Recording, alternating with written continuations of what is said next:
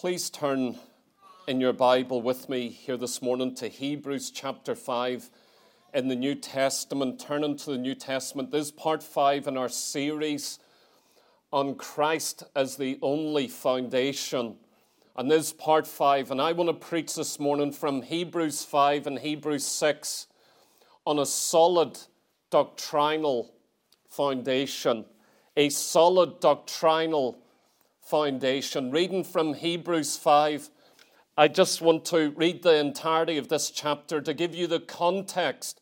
We're not going to deal with it all. I just want to deal with the end of Hebrews 5, the beginning of Hebrews 6. But I want you to listen to the context as we look at a solid doctrinal foundation. Reading from Hebrews chapter 5, verse 1. For every high priest that's the context. For every high priest taken from among men is ordained for men in things pertaining to God, that he may offer both gifts and sacrifice for sins, who can have compassion on the ignorant and on them that are out of the way, for that he himself also is compassed with infirmity, and by reason hereof he ought, as for the people, so also for himself, to offer for sins. And no man taketh this honor unto himself, but he that is called of God, as was Aaron, who was the high priest in the Old Testament.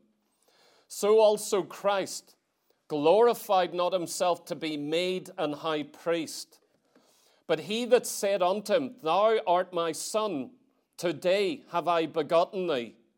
As he saith also in another place, Thou art a priest forever after the order of Melchizedek, who in the days of his flesh, when he had offered up prayers and supplications with strong crying and fears, unto him that was able to save him from death, and was heard in that he feared Though he were a son, yet learnt he obedience by the things which he suffered.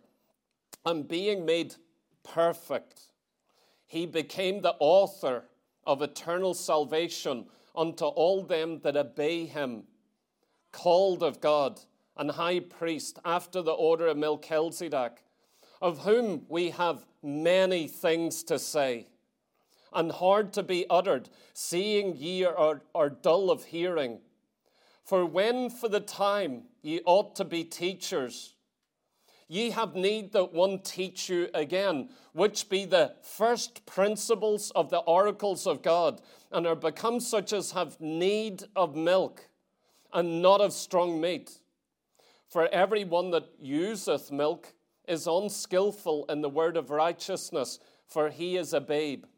But strong meat belongeth to them that are of full age, even those that by reason of use have their senses exercised to discern good and evil.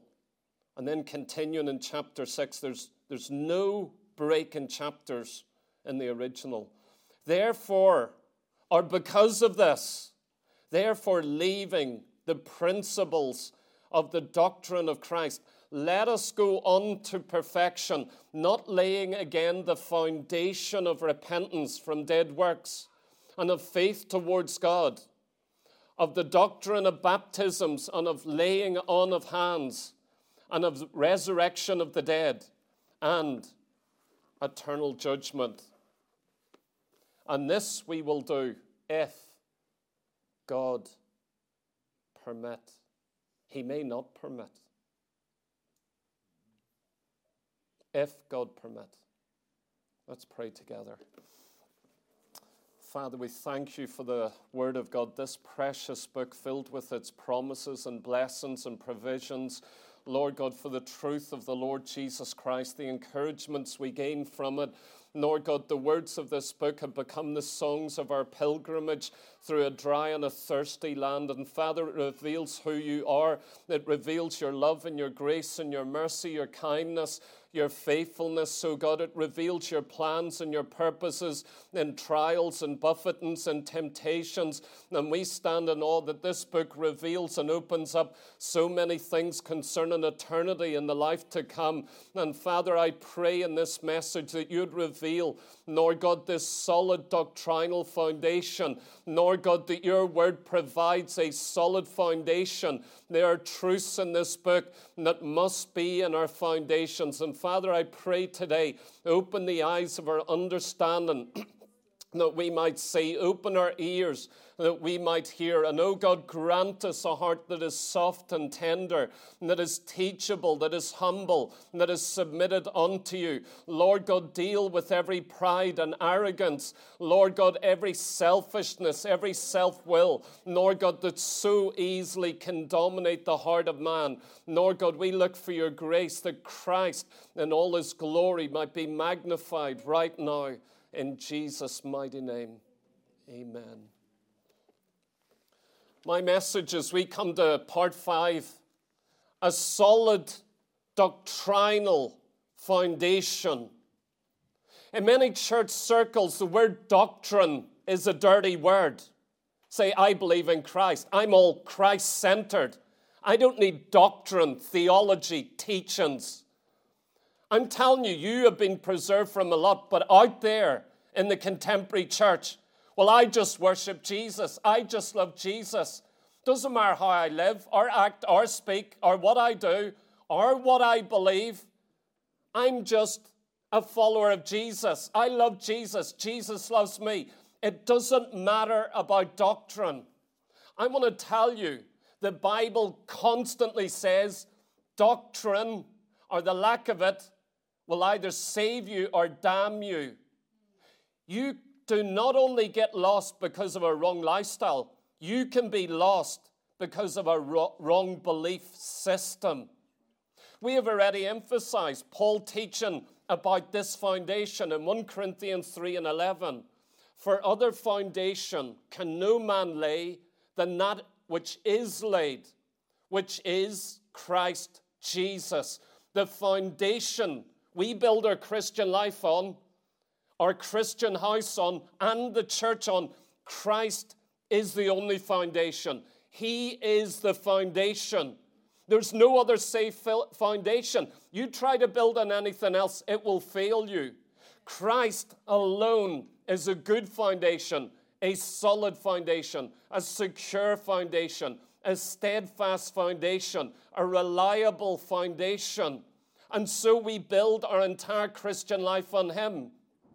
Imagine calling yourself a Christian or someone who sort of follows Jesus, but you don't have Christ as your foundation. That'd be ridiculous.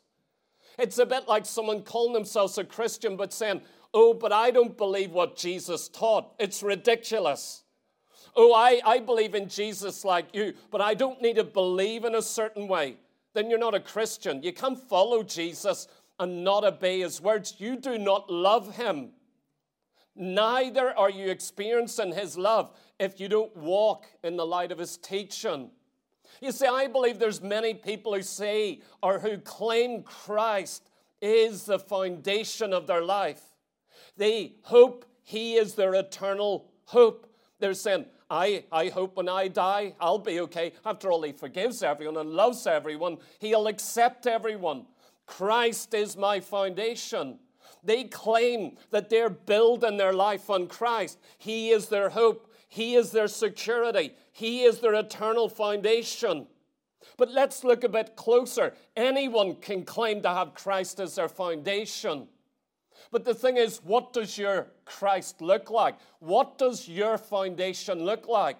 What does this Jesus, who you say is your foundation, let's now go into it and look and this is my message a solid doctrinal foundation.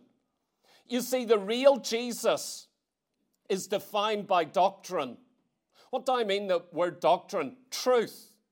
Truth, facts, reality. Don't let the word doctrine put you off. It simply means solid truth that God spoke.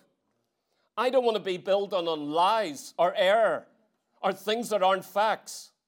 I do not believe faith is just stepping out and hoping for the best. I don't believe in blind faith.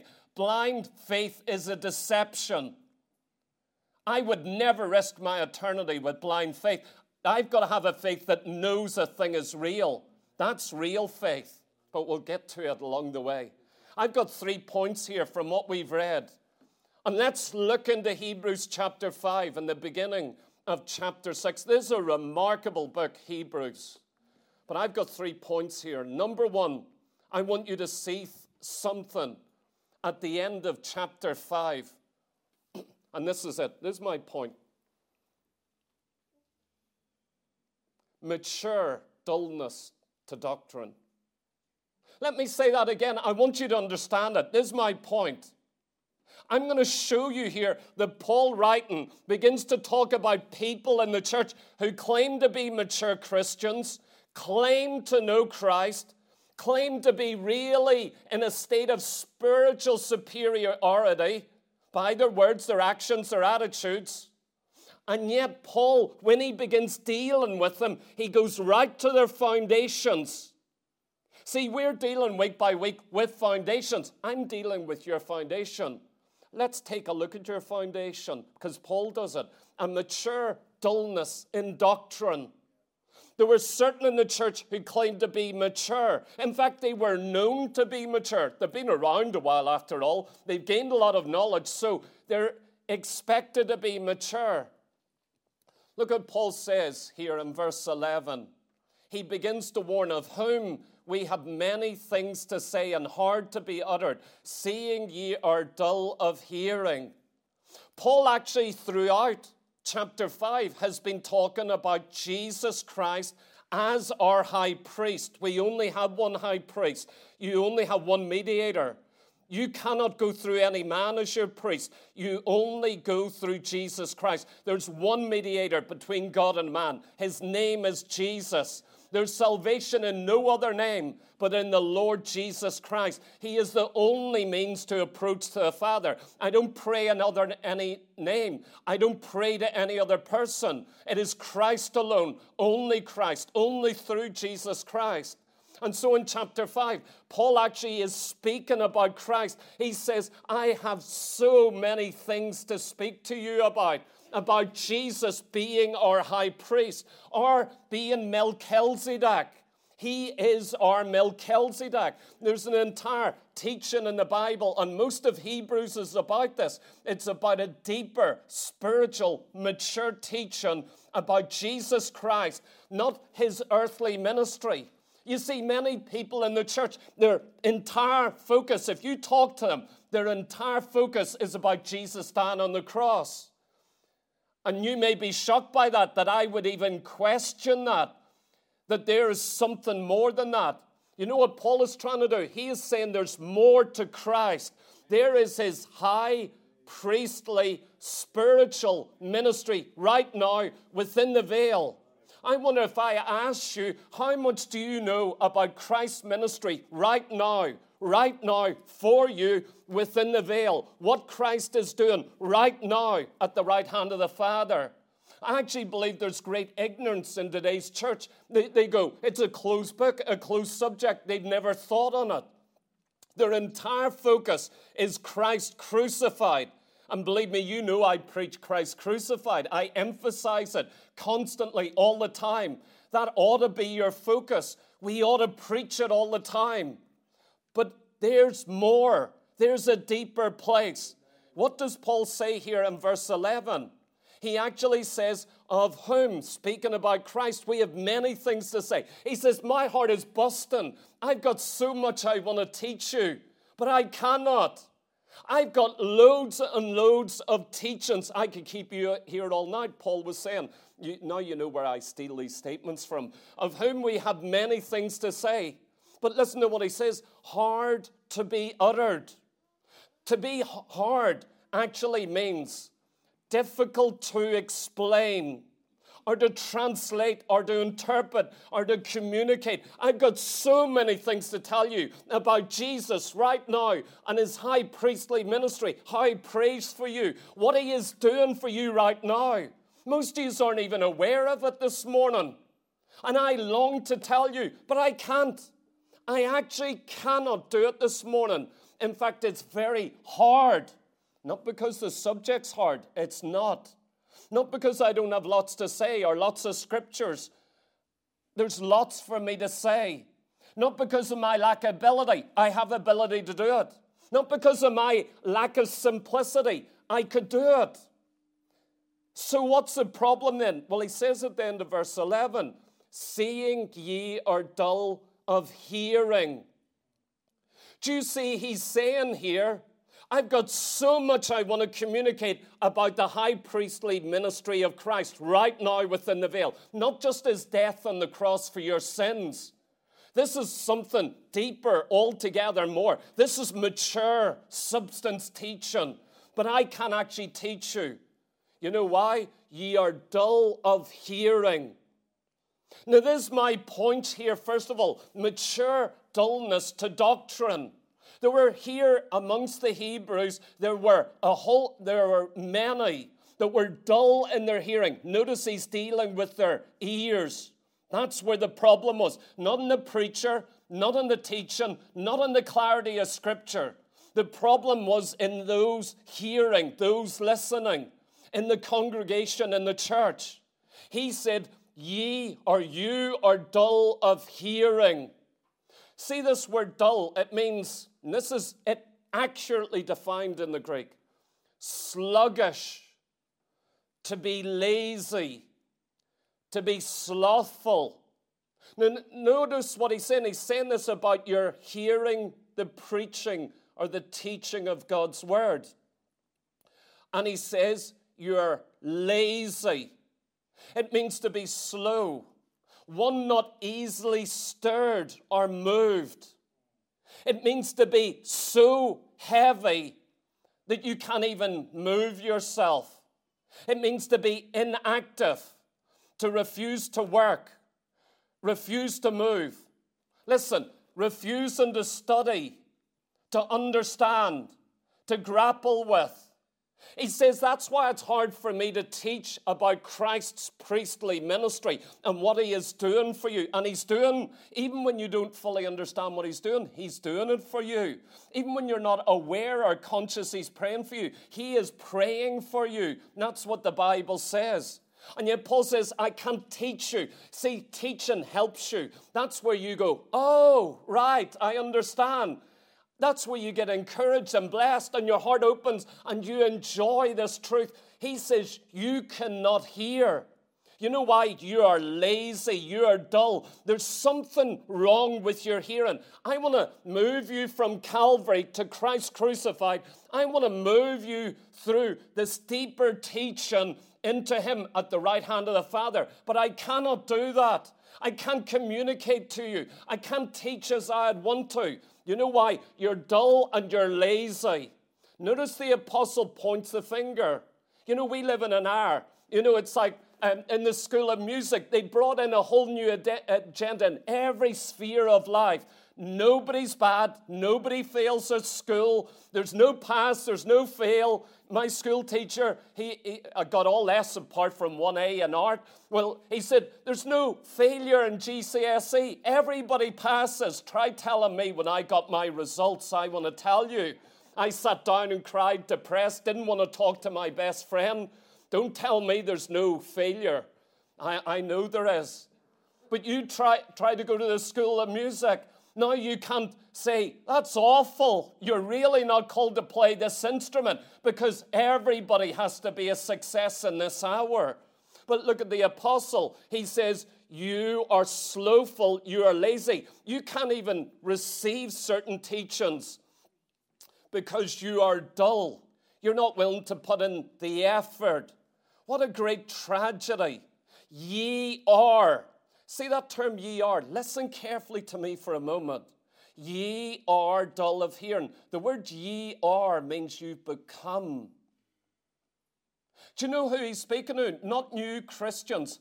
We're going to come to new Christians in a moment, but primarily speaking to these older, mature ones who think they're going on to perfection, the ones who know this, who understand the things of God, who have been around here quite a few years.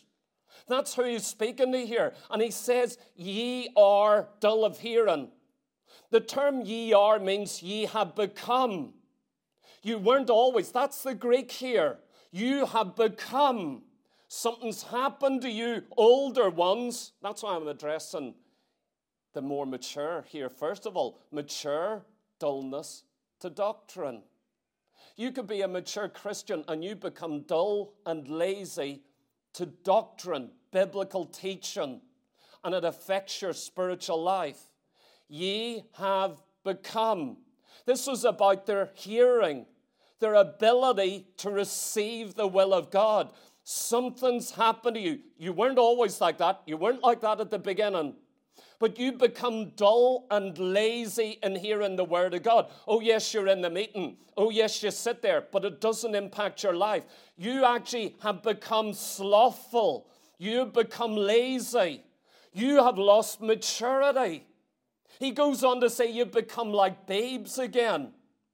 He says in verse 12, For when, for the time ye ought to be teachers, ye have need that one teach you again, which be the first principles of the oracles of God, and are become as such have as have need of milk and not strong meat. And every one that useth milk is unskillful in the word of righteousness, for he is a babe. Look at these older Christians who know much, have much experience in the church, and he said, You become babes, you become children, you become milk drinkers. You know why? Something has happened to your ability to hear doctrine or teaching. So I can actually preach about Christ's high priestly ministry. You know what I've got to do? I've got to take you back to milk and I've got to preach on the cross. You're forgiven. You're okay. You're going to make it. There's nothing wrong with milk. We've got someone here, Rory, who loves his milk. It's funny seeing a big guy, a mature guy, with his big glass of milk. What do you want to drink? A big glass of milk. He never said a, a small glass of milk. And to see him drink that is quite something. I go, this man loves his milk. And I, I, am not telling him off here this morning in this message, but I tell you what, I will spiritually. You know what? Spiritually, to see big men who Praise God that you're at Calvary. Praise God that we preach Christ crucified. Praise God you're coming back to the blood and the cross and forgiveness. You don't have salvation apart from that. You never forsake that truth. But you know what? There is more.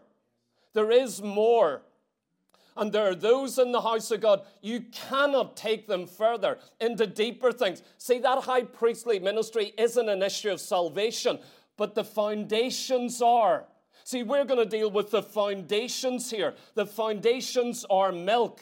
The ABCs of the gospel. Are you forgiven? Are you born again? Are you right with God? Are you washed in the blood? Do you know God in your heart? Is it real? That's the ABCs, that's the milk.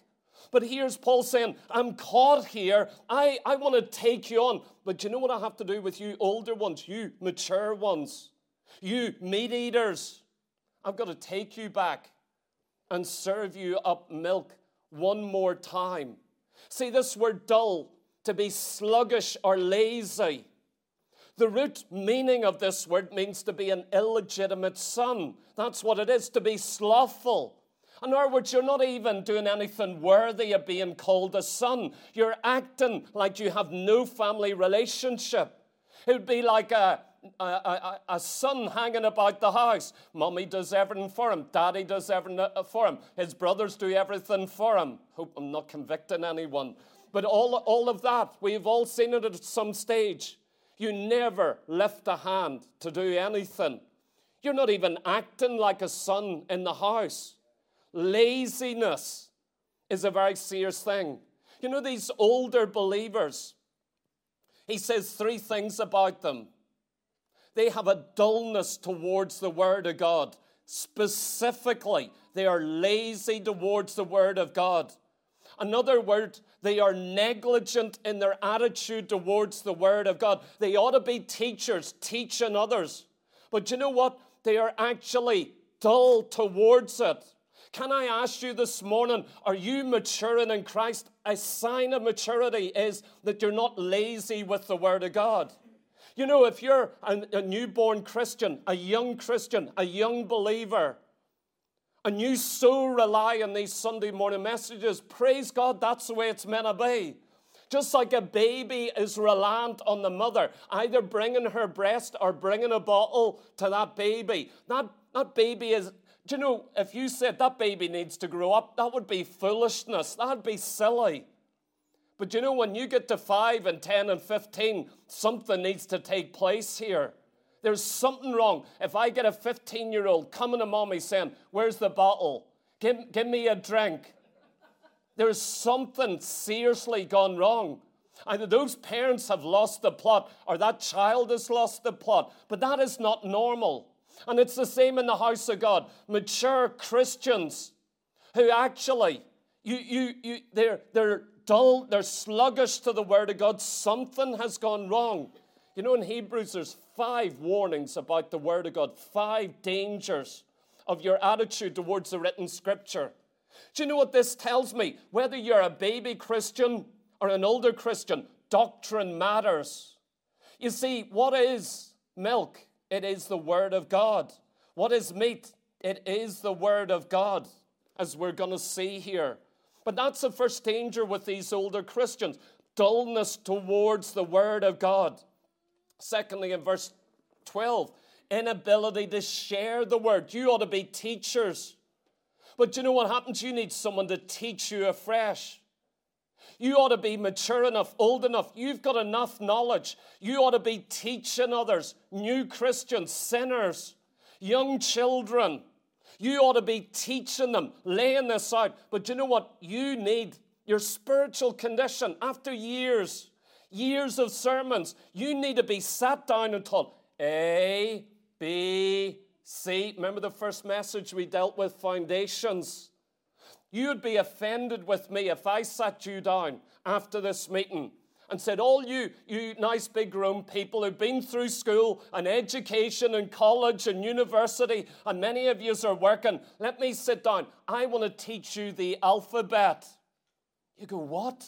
What, what, you'd be offended, you'd be embarrassed, you, you'd have something to say to me. I'd have a great job sitting a bunch of you down and saying, let's go through the alphabet, let's put it up on the board here. You know what you'll say? I'm not a baby, I'm not a child. And yet, here's Paul with mature Christians saying, I can't even preach about Christ and his high priestly ministry. I need to bring you right back to milk again. You ought to be teaching others. You, do you know in the New Testament, people say two years were mature Christians? Two years. They were grown in Christ. You could appoint a man to be an elder. He's only been a Christian two years. There's no history, no older Christians in his community. And you, he can have 22 qualifications. His home is in order. His attitude is, is in order. Everything is in order. And you're saying he can be an elder, an overseer of the church. Only say two years or, or even less than that. And so that's the second danger is that no longer are you given out, you're then having to be ministered to perpetually. You are stuck in a position. Third of all, it says they become unskillful. See, they weren't always like this. There was a time of maturity, of fervency where they were given out, but not now. It says they become unskillful unskillful. That means inexperienced, ignorant, or unacquainted with the Word of God. Imagine becoming that. You weren't that one time.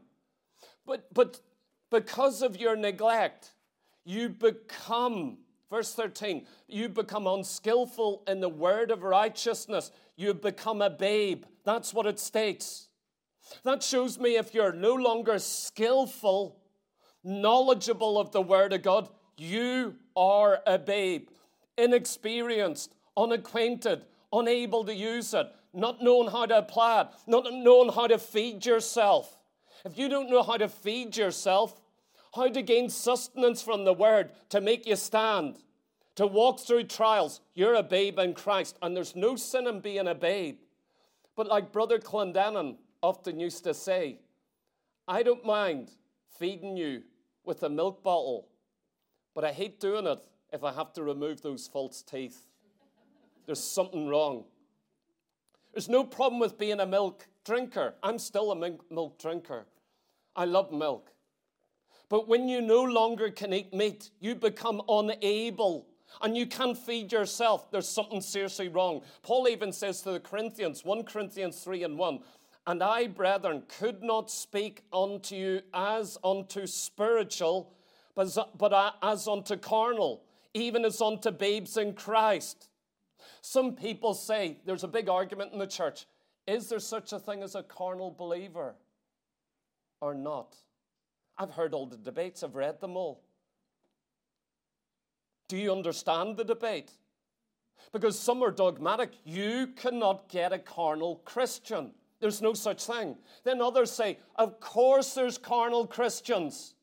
You want to hear my answer to it all, to the entire debate? It depends. Which sort of carnal Christian are you talking about? If you're talking about the ones in 1 Corinthians 3, there are carnal Christians. That means immature, natural. Doesn't mean being sinful, it be, means you haven't grown. So in 1 Corinthians 3, there are carnal Christians. But if you mean the carnality of Romans chapter 8, there are no carnal Christians. Because in Romans chapter 8, to be carnal is to be opposite the Spirit. In other words, you're not saved, you're not born again. Okay, so as per usual, I've got to break the trend, don't I? So I'm coming out. It depends. What sort of carnal Christian do you mean? There are carnal Christians, they are called babes in Christ. Do you know how you know the difference between a healthy babe and an outgrown babe? Well, it's a milk drinker with false teeth. That's, that's what it is. That, that's your picture this morning.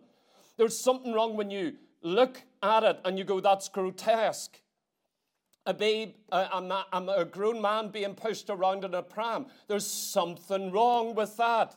A Christian who has years and years and years of experience in teaching, and still you're having to teach them how to be forgiven, how to walk straight for a day. There's something terribly wrong with that. What does Paul say in chapter 6, verse 1? Therefore, leaving the principles of the doctrines of Christ, let us go on to perfection you see, there is a state of perfection, of maturity. Paul's talking here about meat eaters. Do you know what meat eaters are? I'm going to feast on Christ's high priestly ministry. I, I have a revelation. I'm going deeper in my God. It's not just, am I forgiven today? The ups and downs. One minute I'm out, the next minute I'm in. You haven't even begun to understand the high priestly ministry. There are places of depths. And you know what the Bible says? Going on to perfection. From the foundations, the basic ABCs, the work of the cross. But listen to me. It says going on, leaving the principles or the basic things, leaving the principles, going on to perfection. That doesn't mean leave in our normal sense. The word leaving there means to move beyond or to build upon. You never leave Calvary. You never stray from the cross. You never go far from the blood daily. All of this, I'm a perpetual milk drinker. I love my milk, especially in my tea. I can't survive without tea. I, I, I, got in a panic last night, ran out of milk. I had to go to the garage. I'm in the midst of studying. I go, this is my priority but I've got to take five minutes to go get a milk bottle. I can't have, I can't have a house without milk in it. And so you have this condition. Paul's laying out here those that are babes, those of full age. You're either a milk drinker or a strong meat eater. Either you're dealing with foundations or you're going on to perfection. Number two is my second point doctrinally healthy babes. You can have mature Christians been in a real church for 30 years. They're dysfunctional. They're having to be corrected and told, you need to come back to the foundations. You know why? You can't eat meat. You're a mature Christian who has to go back to milk again. I've got to teach you the most elementary, basic things because that's what you need. You need milk. You, you can't even teach others. You actually need someone to minister to you. Something's gone wrong. But the second point doctrinally healthy babes. It says in verse 12, are become such as have need of milk and not of strong meat. He talks in these verses about a stage, a condition. It's spiritual of being a babe. What is a babe? It's when you're newly born again. We know in the naturals when a babe is born. We had two babies in this church born a few months ago, within several weeks of each other. Both of them were in danger of death. Both of them were in hospital. Their mothers, their fathers, this church worrying, praying about them. It was very serious. Both children hung in the balances with real issues. You know what those mothers are looking for? I'm looking for them to begin drinking milk. I'm looking for that sign of life where they desire. One of the happiest things you can do for a mother is when that baby begins to pant and look to be fed. Not having to have that ministered to it, but it actually desires this milk. Do you know a baby is born desiring milk? It is the natural function of a babe. It's a bit like dogs. I, I, I don't know to this day. How does Shiloh, my dog, know what grass to eat in the garden? Who taught it? What, what college did she go to? What YouTube video? I, am there trying to learn all about herbs and this is good for this and mint you should put on this food. That dog, it ab- absolutely knows uh, certain grasses it'll never touch. Other grasses, it eats that. When it gets ill, when it vomits, it goes to certain grass. When certain things are going on in its body, it goes to certain grass. Who taught it? Who taught your baby to have an insatiable desire for milk? I mean, a passionate. No mommy ever taught, said, This is milk bottle, this is breast, this is where it goes. You don't need to do that. Please educate, because I don't know these things. You mummies educate me afterwards. But as best as I know how, there's no instruction manual. You'll say that child wouldn't understand. There's a natural built in desire. It says, have need of milk. The word need there is necessity, not a preference, it is a requirement. The word need there means a demand. It means that babe, the mark of that babe is its task, its goal in life is drink milk. I'm on a mission. Mummies, can you relate to that? Baby is on a mission to drink milk. I want milk. Please go to bed. I want milk. I'm tired. You're going to feed me. I'm baby. You're mommy. I need fed. I'll cry. I'll make my needs known. This is my occupation. You may have wondered what is baby's job in the home? to drink milk. That's its entire occupation. It has a degree in drinking milk. It is a special calling from God.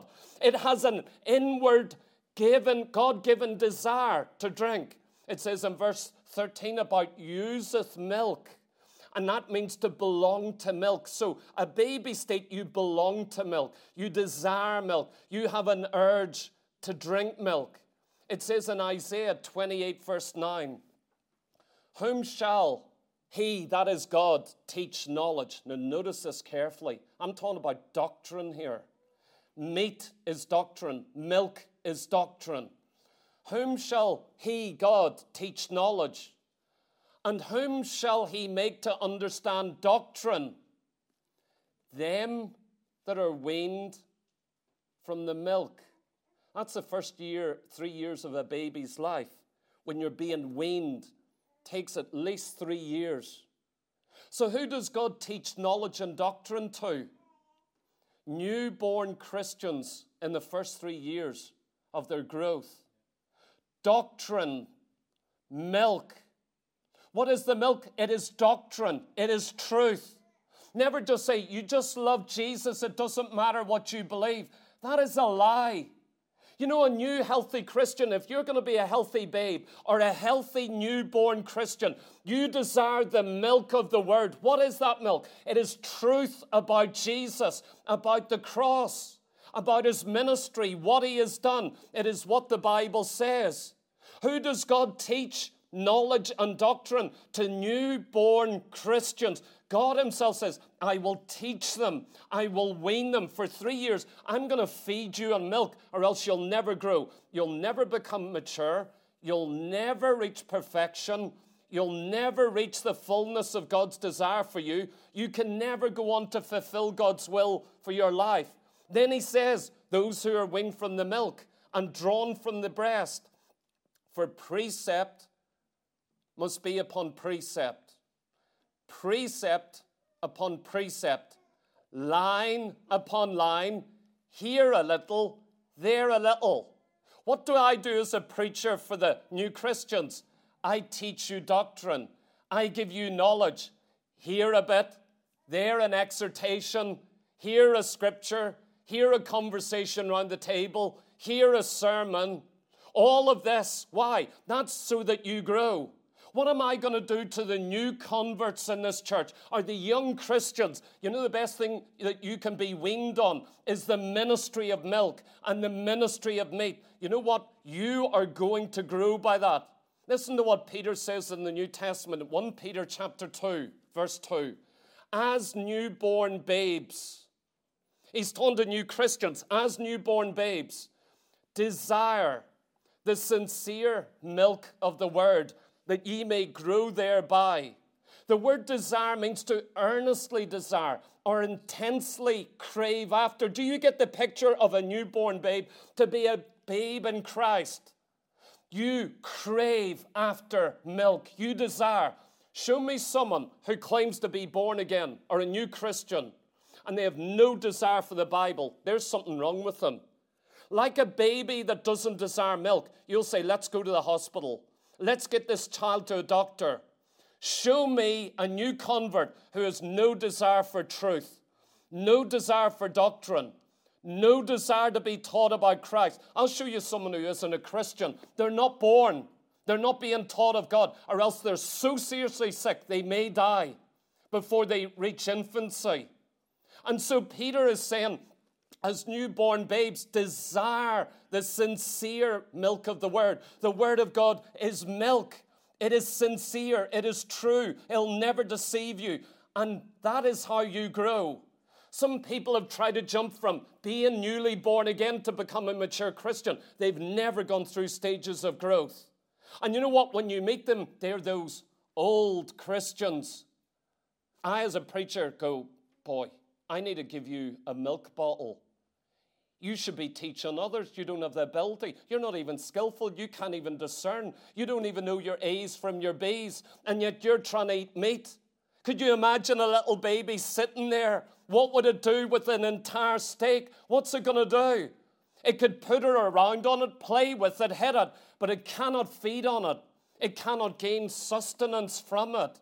It says earlier in chapter 5, verse 12, it speaks about the first principles of the oracles of God. That's milk. Notice this carefully here today. The first principles of the oracle of God. What is milk? Very important for what I'm just about to tell you. The word first there is the Greek word arche, it means commencement, the beginning. It is the firsts of any subject. If I'm going to teach you English, where do I start? A, B, C. If you're going to become a mechanic, I'm going to take you into the garage. Okay, do you know how to open the bonnet? Of course I do.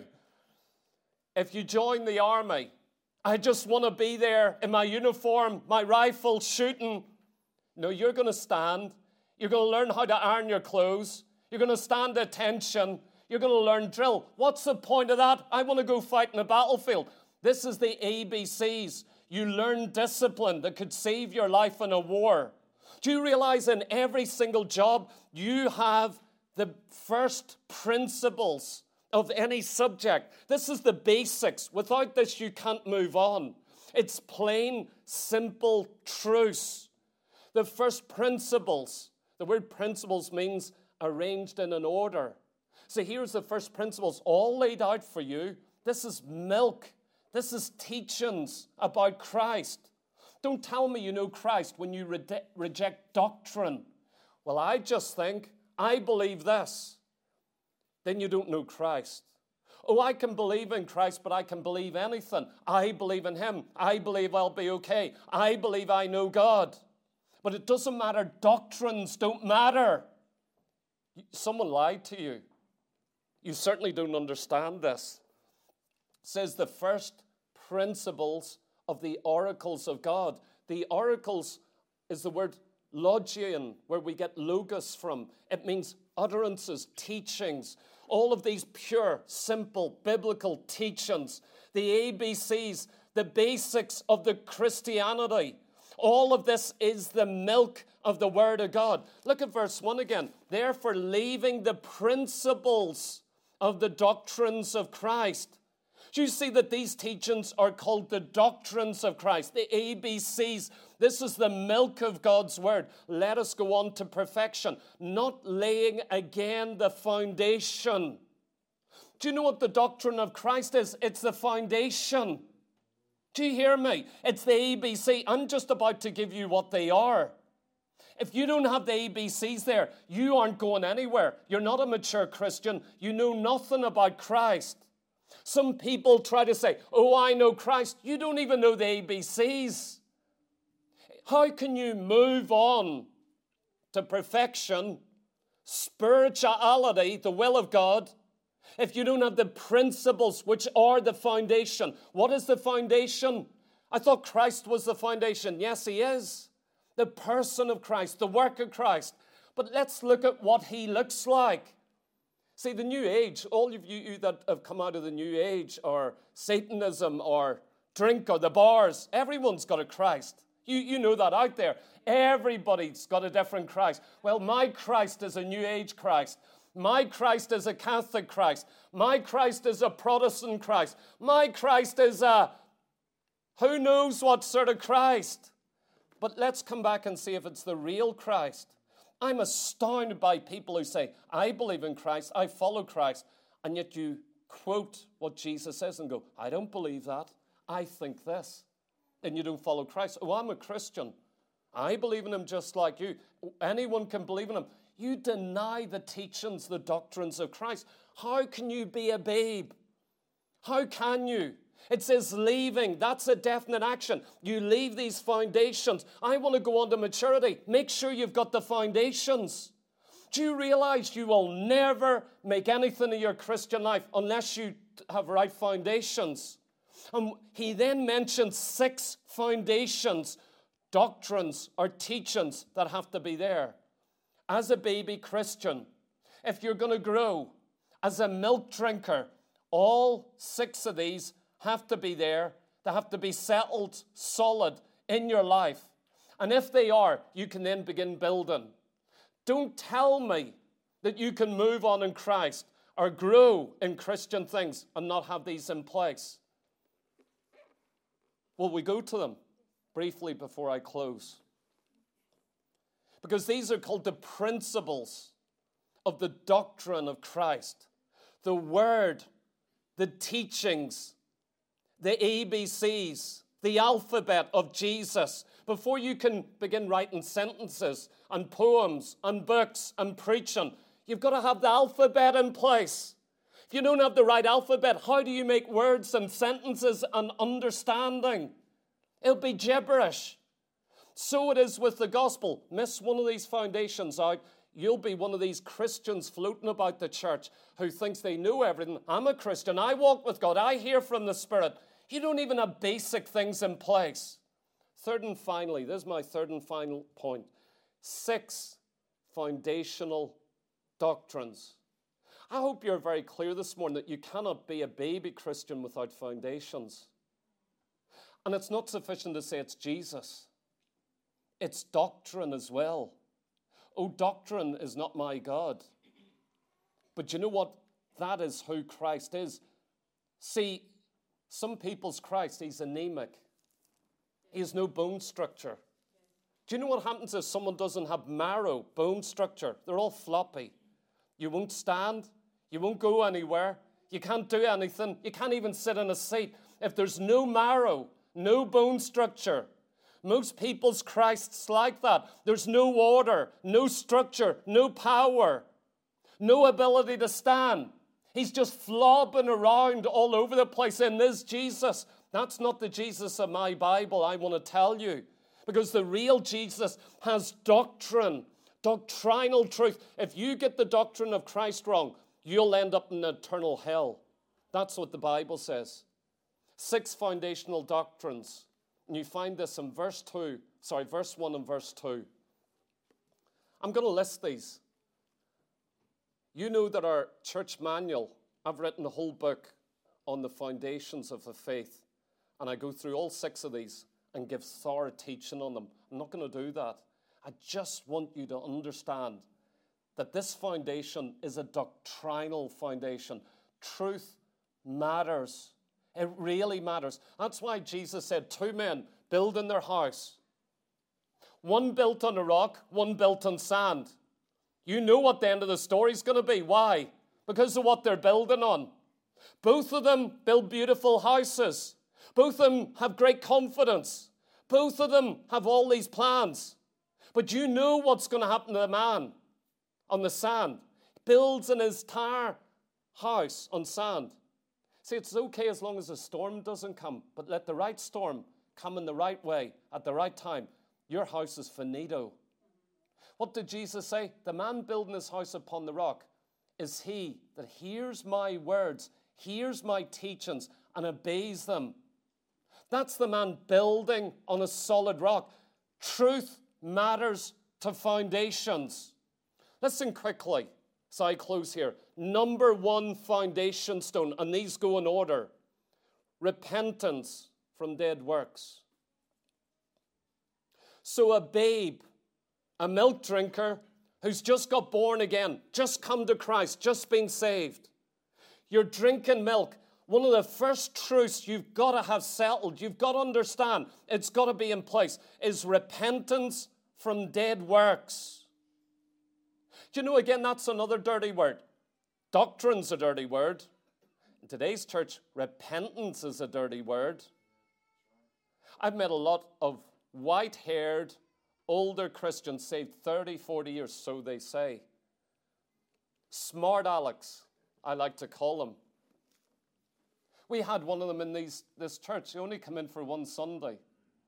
He said, I've been born again all these years just after the morning service, sitting around the tables, he couldn't wait to sit with all these young, immature Christians, or at least he thought they were. See, he's a majesty of a man. He's in perfection. He's gone on to maturity. He knows he's walked with God 40 odd years. He knows everything. The smile on his face, the boasting. I'm a mature man of God. As he sat do you know that man did not believe in repentance? He said you can have faith without repentance. There's no teaching of repentance. He sat in this church with our young folk trying to communicate this. You know what God told me on the Saturday, as clear as in, speak in the afternoon on repentance. I didn't know he was coming in, just got my notes out. That's my next message. He walked straight in and he's very quick to come tell me. He said, Repentance, the word repentance isn't once mentioned in John's gospel. And I go, why would you even bring that up? You're showing your ignorance. Oh, I'm a big man, I'm mature. You're a baby. I need to take you back to the bottle if you're saved. This is the first foundation stone. Do you realize if you don't get this right, you're going to have real problems in your Christian life?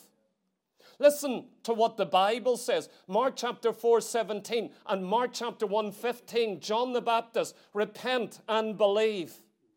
You don't get belief without repentance, not once in our New Testament. Listen to what Paul says in Acts chapter 20, verse 20. How I kept back nothing that was profitable unto you, but have showed you and have taught you publicly and from every house to house testifying both to the Jews and to the Greeks. Listen to what he says in every house, in every town, in every community, all through the years, every person, what does he teach? Listen, repentance towards God and faith towards the Lord Jesus Christ. Do you know in the New Testament you never get repentance? Sorry, you never get faith without repentance first. Repentance always comes before faith. What is repentance? It's the doctrine of repentance from dead works. It's a turning. The word means to turn, a change of mind, direction. These same sophisticated meat eaters have often told me it's got nothing to do with sin. It's got nothing to do with getting in on this. It's got nothing to do with repentance or turning from sin. Nothing at all. I don't know where to begin with them. You know what? They're so far down the ladder. It's worse than me. Can you imagine, Neve, can you imagine me with a bottle feeding your baby? I, I dare say not. It's harder for me to imagine trying to deal with them. I don't know where to start. This goes way off the scale. That's the first thing. I want to warn you that dealing with repentance is milk. It's the ABCs, it's the foundations. And many people, because they got repentance wrong, they grew up into twisted Christians. They've been around church 20 years, they're nothing but a problem. You know what? They're stinking attitudes they've never put right. They're saying, I'm a Christian now, I'm baptized, I'm saved, I'm going to heaven, but I'm stinking, I'm selfish, I can't control my tongue. There's something wrong with you. Number two, faith towards God. Notice there's a faith birthed out of repentance. You turn from sin, you turn from your dead works. Dead works, works that are useless. What do you do? You turn to God. What is faith? It is belief, it is trust, it's confidence. It's not blind faith. Oh, you Christians have blind faith. No, I don't. Do you honestly think I and my brother done this when he was small? jumped over a wall. In fact, he was pushed off the wall by his friend, and there was a sheer drop the other side, and there was rocks below. Pushed. Do you know what? I, as a Christian, don't jump over walls without looking. I don't do that. You don't do that. You'd be foolish. My faith is not blind faith saying, I've just got to step out, believe all this, accept it, but I don't know it's true. I just hope it's true. That is not faith. Do you know what faith is? It's an absolute confidence, it is a trust in something, it is facts. It's not blind faith or ignorance, but it's putting your facts in definite details that are true. I know Jesus died, I know he shed his blood. And the New Testament says, put your faith in the blood of Jesus. You know, MacArthur says, no, you can talk about the death of Christ, you don't, not the blood. No, MacArthur, you got that wrong. My Bible says faith in the blood, faith in the work of cross, faith in the person of Jesus Christ. That's the second stone. Faith has to be there, not blind faith, but a substance, a solid confidence. I know this is true. Don't try to move on in your Christian life when you haven't believed on Jesus. In his blood, a vague belief in God is not sufficient. Do you believe in Christ? Do you believe He died for your sins? Are you washed in the blood? Third of all, the doctrine of baptisms. Notice it's plural. It's not doctrine of baptism, singular. It's baptisms. There's more than one baptisms. Remember what the word baptism means in the Greek? It's not being sprinkled or a bit of water dropped in your head. That is not the word baptism. It's the word for immersion, to be plunged, submerged below water. You're taken, if you're not soaking, you haven't been baptized. And you know, in the New Testament, there's various teachings about baptism. We're told about being baptized into Christ.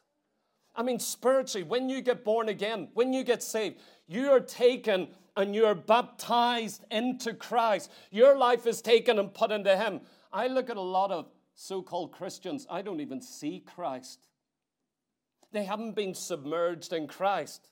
One thing I know about a real Christian, a real babe in Christ, they love Christ. They want to know Christ. They want the milk. They want to read the Word of God. They want to talk about Him.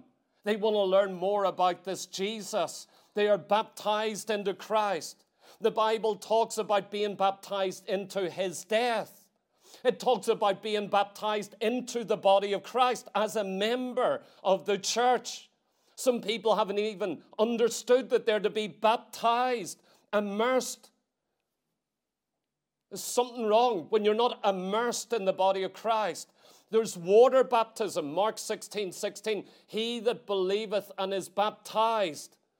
We read about after you believe in Christ, you go on to be baptized in water. Not as an infant, but it's the response. Those who repent, those who believe, go on to be baptized in water.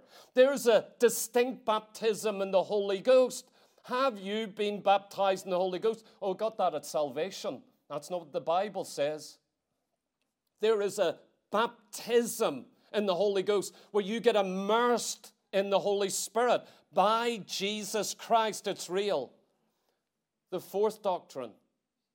Saints, why is there mature Christians who don't even know there's plurality of baptisms?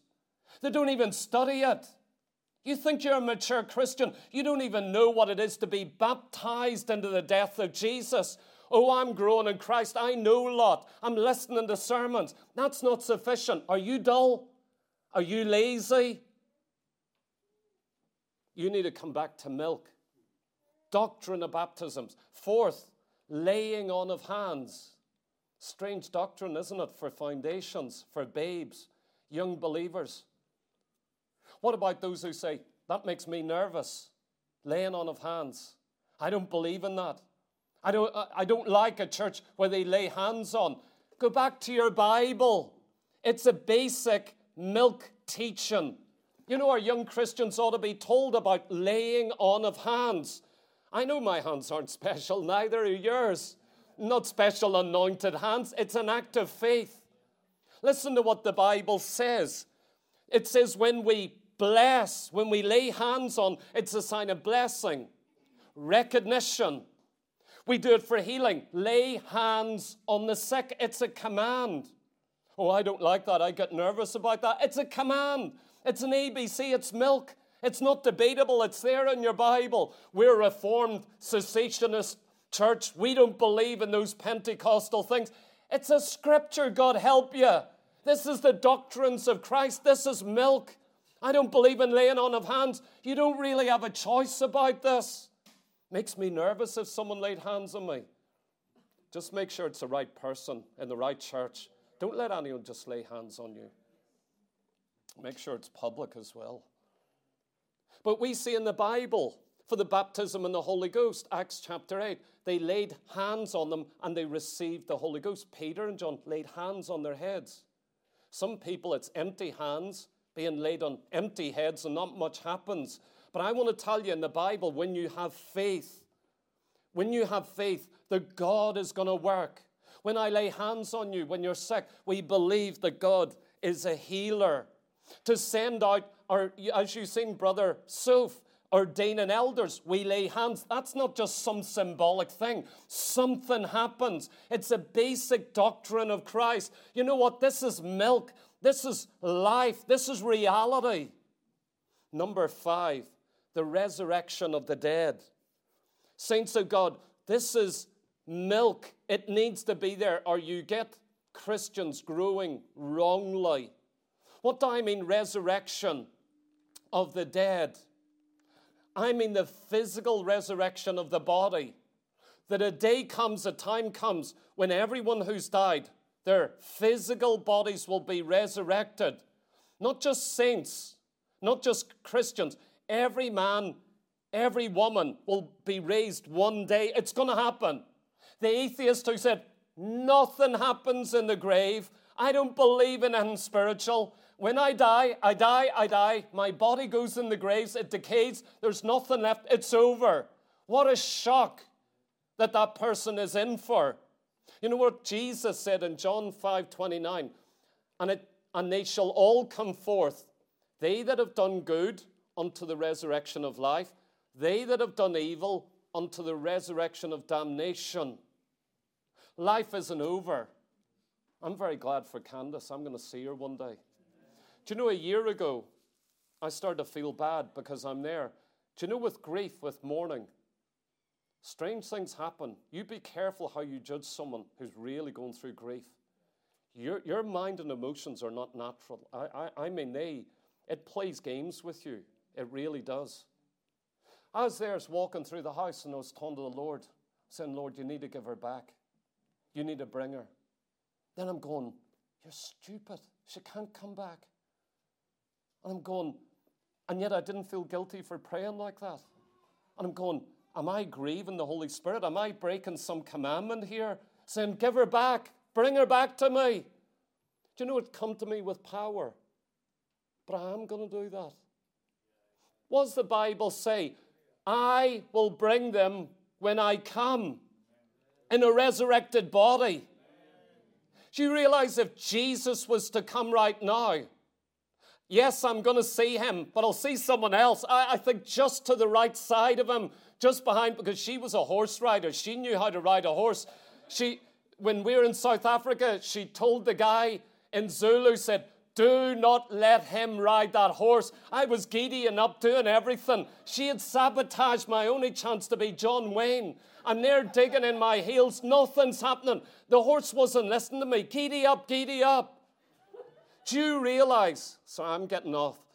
Do you realize resurrection, bodily resurrection, is a foundational doctrine?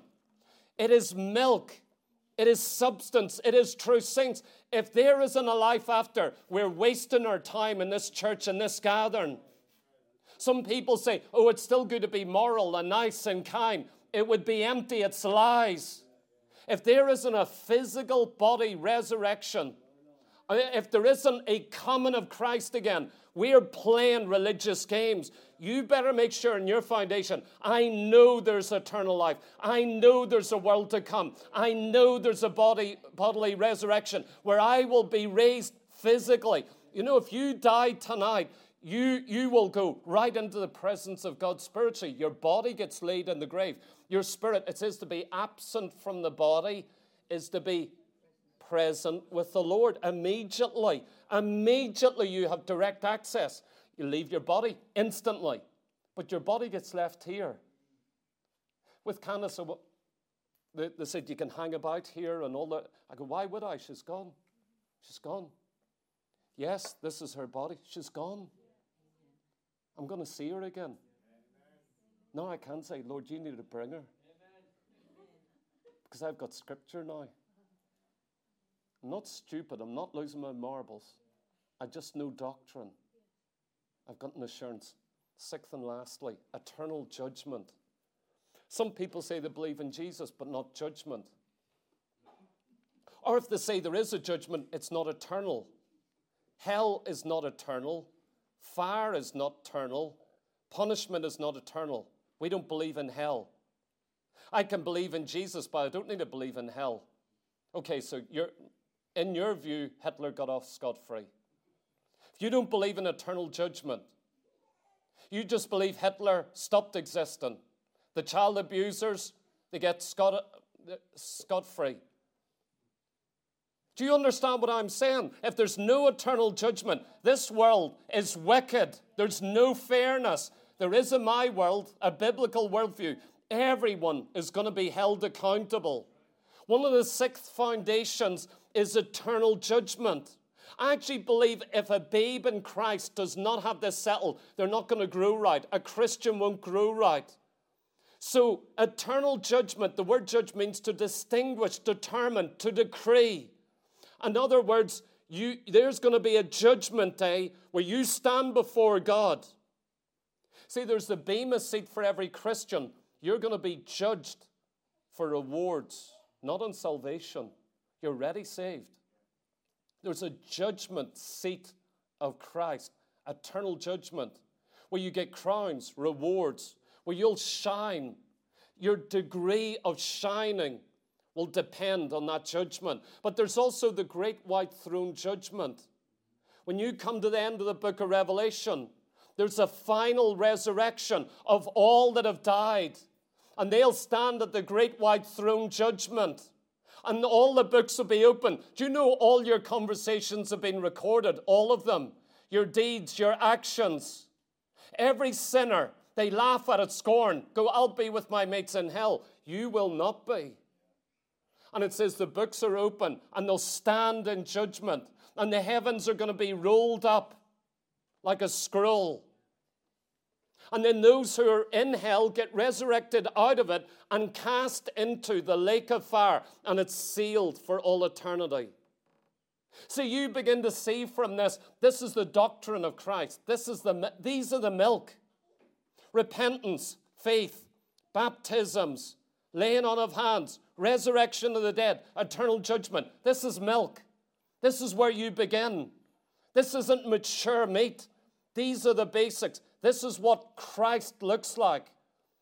And I want to challenge you here this morning on a doctrinal foundation. This solid biblical foundation is a doctrinal foundation. And you can test it. Do my foundations line up with the Word of God? Or the merely opinions, ideas, thoughts, my decisions? So many say, I don't believe that. Well, what do you believe? And how did you get there? And how do you know it's right? How do you know it's authoritative? You say this Bible's got mistakes, and you think your opinions don't. You exalt those above the written scriptures. I've heard so many arguments, it's beyond belief and imagination. But you know what? If you get weaned, taught the basics of Jesus Christ, you're going to grow up in the maturity. If you've lost your maturity, you need to go back to these six foundations again. It's a bit like snakes and ladders, all the way down. After all that hard work, you go right back to the start, start all over again. You don't go anywhere until you start going through the A, B, C's as you begin to ascend again and go on to maturity. These foundations aren't there. You're not mature. You haven't grown. You've wasted time and you need to come back to it. Please stand with me. Lord Jesus. Lord Jesus, we love you. We bless you. We thank you. Father, I thank you for the reality and the power of salvation. Father, that you're saving people out of sin, that you're bringing them out of darkness, oh God, that you're changing them, that you're delivering from bondages, from addictions, oh God, that you're giving them an eternal hope in Christ Jesus. And Father, I pray, Lord God, that you'd raise up new converts, oh God, who have an insatiable desire for the milk of the word. Lord God, we want healthy new babes in Christ. We want healthy converts in this church. Lord God, that desire the sincere milk of the word. Father, we know it's a work of your Holy Spirit. You said, My sheep hear my voice and they follow me. And Father, we pray that you'd save, oh God, that you'd raise up sheep of the pasture that desire to follow you, to keep your word, who love the written scriptures. And Father, we're asking that we would go on to perfection, to maturity. But oh God, we know it's only on the basis of a solid foundation. We do want to go on to perfection. We do want to move on to maturity in Jesus Christ. We do want to grow in the things of Christ and to be taught, oh God, about that ministry of Christ within the veil. But, oh God, we pray, oh God, give us solid doctrinal foundations that we might walk with you in this hour in Jesus' mighty name. Hallelujah.